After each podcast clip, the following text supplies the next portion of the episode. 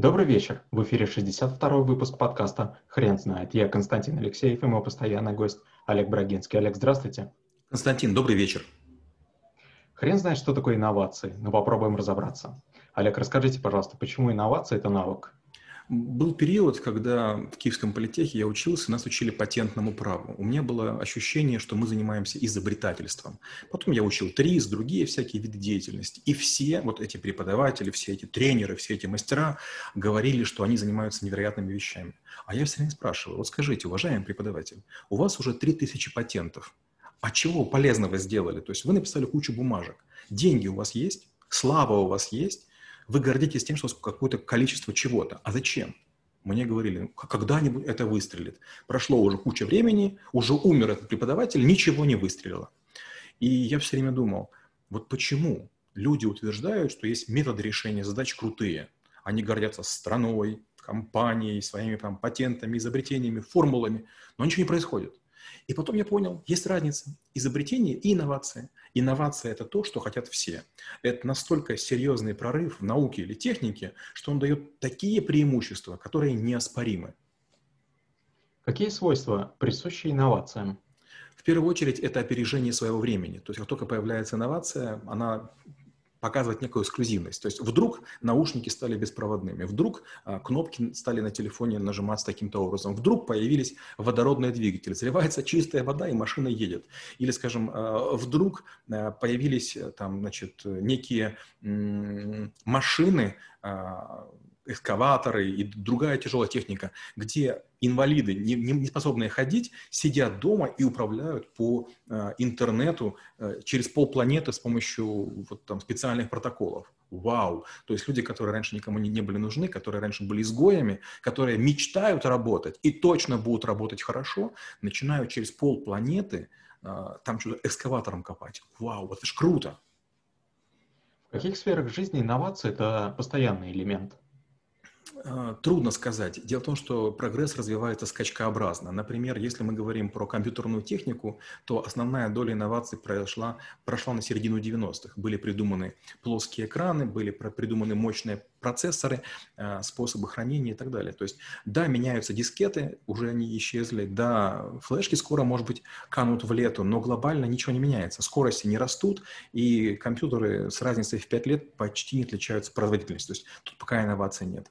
А, кратковременно был прорыв в медицине. Вдруг появились компьютерные томографы, вдруг мы стали видеть э, тело человека не только на рентгене и обнаружили большое количество заболеваний. Кратковременно было развитие в медицине. Были многообещающие разработки молекулярных технологий, нанотехнологий, микророботы, но потом вдруг оказывается, что это все очень тяжело э, тиражировать. И получается, вроде бы скачок есть, а теперь мы сидим и ждем удешевления. Инновация идет в жизнь, идет в промышленность, идет в массы, массы только в том случае, если он достигает конкурентной цены. Есть ли какая-то правильная формула внедрения инноваций? А, хороший вопрос. Ну, во-первых, есть цикл инноваций. Это когда появляется инновация, в нее не верят, и ей предстоит доказать, что она является прорывной идеей, после чего на какой-то короткий период инновация становится такой очень раскрученной, хайповой, все ее хотят, потом появляются последователи, доказывающие, что они лучше, не факт, что это так, потом в какой-то момент наконец-то рождается инновация, которая бьет эту инновацию, и появляются консерваторы, в кавычках, предыдущие инновации, которые спорят со следующей инновацией. Ну и так до бесконечности. Получается такая волна на волне на волне. А какие ошибки могут быть в этой теме? Первая ошибка состоит в том, что любой изобретатель, он эм, закрывает глаза на недостатки своей инновации. Он слишком уверен в том, что он гениален, а его технология совершенна. Как следствие, потом оказывается, что медицинские препараты или какие-то решения технологические содержат серьезные проблемы. То люди умирают, то деньги у кого-то пропадают. Почему? Потому что а, люди в погоне за абстрактной инновацией забыли о ее апробации и технической реализации. Это первая проблема. Вторая проблема проблема. Любая инновация, которая находится в зените, привлекает некоторое количество денег, которые оборачиваются пирамидой. То есть те, кто вложился вовремя, зарабатывают кучу денег, остальные не зарабатывают ничего или а, даже их теряют. И тоже получается у большого количества людей аллергия на инновации. Но и третья история – это то, что большинство изобретателей решают технические проблемы, не думая о том, кому конкретно они нужны. Инновация есть, а внедрение невозможно или не предвидится. Кто-то из мировых компаний в мире в полной мере использует инновации?